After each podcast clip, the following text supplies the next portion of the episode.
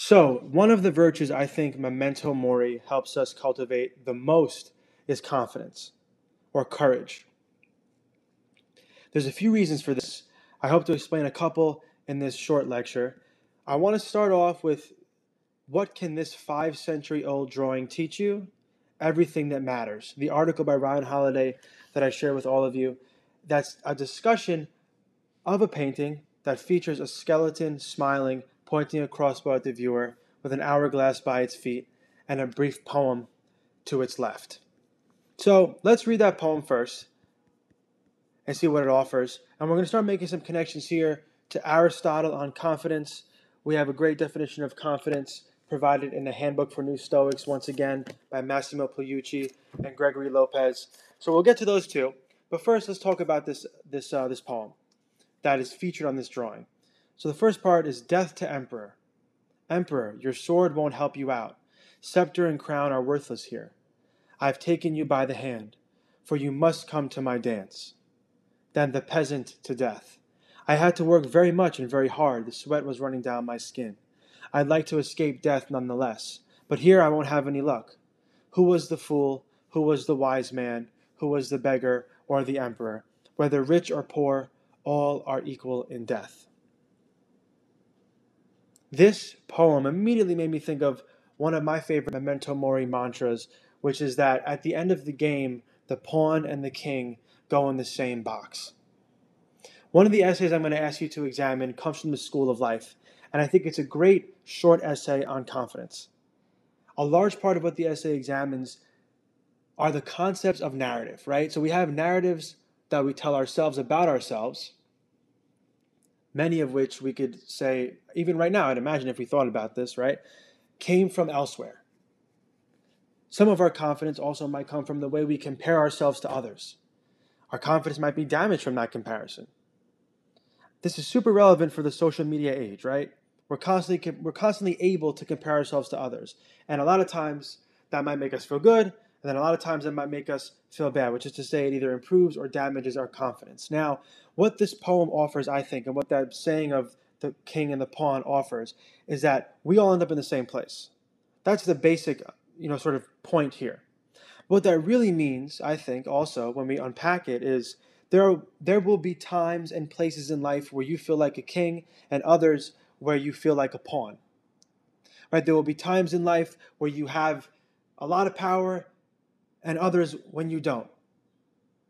There will be relationships in life where sometimes you know more than the other person, and other times they know more than you. So, what should we do? Well, we should cultivate virtue. We should practice philosophy as the art of living, and we should practice memento mori to remind ourselves to be courageous because courage for Aristotle exists in the middle. Aristotle was obsessed with balance, and he believed all virtues existed in the middle. Where he would call it the golden mean. So courage exists between cowardliness or being a coward, and on the other end of the spectrum, the opposite side, being arrogant. So if you know at the end of the day, all these contexts, times, places, relationships, new ones, old ones, they'll shift.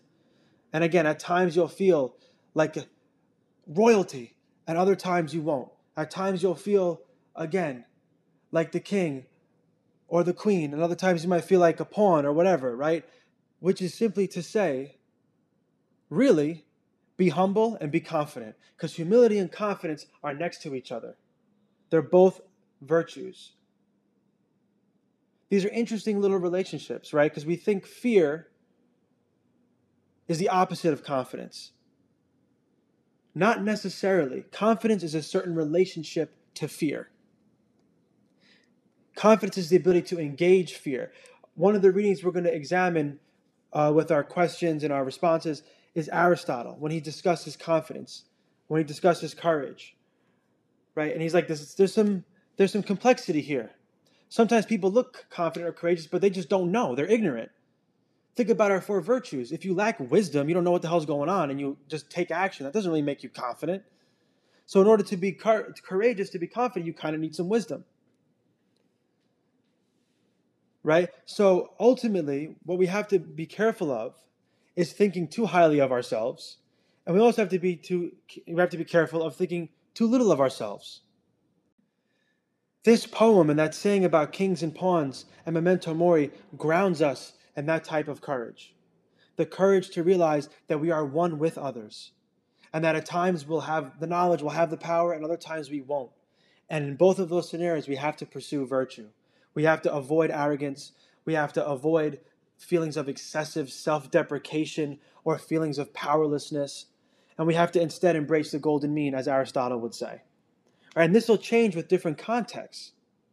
Once again, Massimo Pigliucci and Gregory Lopez really nicely define courage. Super simple, but it's powerful. They say courage, proficiency in acting well despite fear or aversion to externals. So I would say, right, this is a really great starting point for a definition of confidence. Um, because I think also courage or confidence, I'm using them a little bit interchangeably here, also could be a very internal game. Sometimes you have to stand up to yourself. Sometimes you have to act well in, you know, let's say in spite of or despite of fears that you're just making for yourself.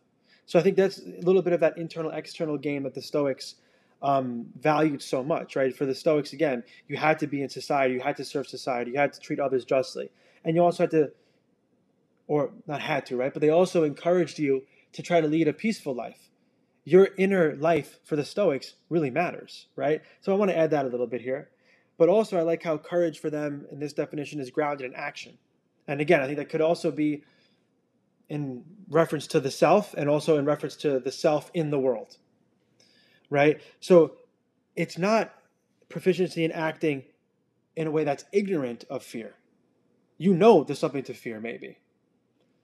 You know there's an external, perhaps, or again, an internal that you're afraid of. But you act well, and to act well for the Stoics might, in this case, simply mean to act with the other virtues. Right? To differentiate between what's truly good and bad. That's how Pigliucci and Lopez define practical wisdom. So if we're going to figure out if something's to be feared, we have to be able to know whether or not it's fearful. And that's a beautiful moment with our internal dialogue when we realize, you know what, there's nothing to fear here. I'm just making this shit up. And then we could take action, again, that might only affect us, seemingly, or, of course, action that will affect others positively. Okay, justice, too, the capacity to treat people fairly and kindly. If you're leading a life characterized by irrational, unhelpful, untruthful fear, you're not doing yourself justice. You're treating yourself unfairly. And of course, it takes courage at times to also treat others fairly and kindly. I think about one idea that just comes to come to mind immediately is when you stand up for a friend, or even when you stand up for a stranger. There's kindness there, and you have to cultivate the capacity to, again, connecting to wisdom, see that there's an injustice, and then you have to be courageous to stand up. So all these virtues really work together very nicely, right? And then temperance too, skill in reducing desire for external things that aren't in your complete control. To reduce desire, that's to deal with the passions, right? Aristotle talks about how a courageous person isn't just acting only out of passion. We, I would say we could maybe use passion, but if we don't control our passions, right, we can't say we're acting with practical wisdom. We control our passions, they don't control us. And we might say that passions are emotions that rise up in us that could be damaging. So we have to be able to reduce those through wisdom, through, again, maybe even being internally courageous. So ultimately, right, we combine all these virtues for a moment, and we're grounded in both humility and confidence when we are reminded of our own mortality. And we remind ourselves of the mortality of everyone around us. Although this person, and this is a great part of the On Confidence essay from the School of Life, although a person may seem to be so wealthy and have all this power and all this status, we have to remind ourselves to not be intimidated. We have to remind ourselves to still address ourselves and them virtuously. And we also have to keep in mind that they've messed up too. They aren't just, you know, they're just not talking about it. We don't see anybody's first drafts, is a great point from that essay. To understand that is to, I think, embody practical wisdom in a slightly different way than what uh, and Lopez may be defining here, but I think the ability to, to differentiate is also just its, its own thing. Between what's truly good and bad is important, and between what's true and false is very important. And maybe I think another point I want to add here is from Epictetus that not only do we have to differentiate between what is differentiate between what Epictetus calls petty truths or small truths and important truths.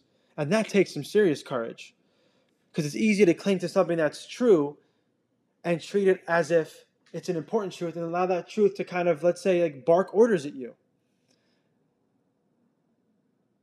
How many small truths affect your confidence? How many small truths do you allow to feel like they're large truths? And that impacts the way you respond to externals, the way you respond to fear, the proficiency in acting. We get so hung up on the small things in life, right? We let the perfect become the enemy of the good because we get caught up on the on the perhaps the truthful fact that something's wrong and we don't take action. Not anymore. Epictetus is saying you have to not only know what's true and false, but you have to know what's important and true and what's not so important and still true. So again, look at that essay by Ryan Holiday. We'll also read some Aristotle for this for this uh, for this section, and let's work on how memento mori can bring us into confidence. Again, memento mori not only means I will die, but it means we have to understand that everyone is mortal. That should create an opportunity to see ourselves as connected with others, which is very important, and also, again, as I hope to have highlighted in this brief lecture, we have to keep context in mind, and we always have to keep our eye on virtue. For Aristotle, to go with uh, and Lopez, right? Nobility is what we should strive for. That's what acting well is. To aim at the good, to aim at these virtues in the face of fear, that is to be courageous. And when we realize that we're all going to the same place, and we realize that we're all flawed, we can start telling ourselves healthier stories about ourselves that are more truthful and more helpful and pull us forward towards confidence.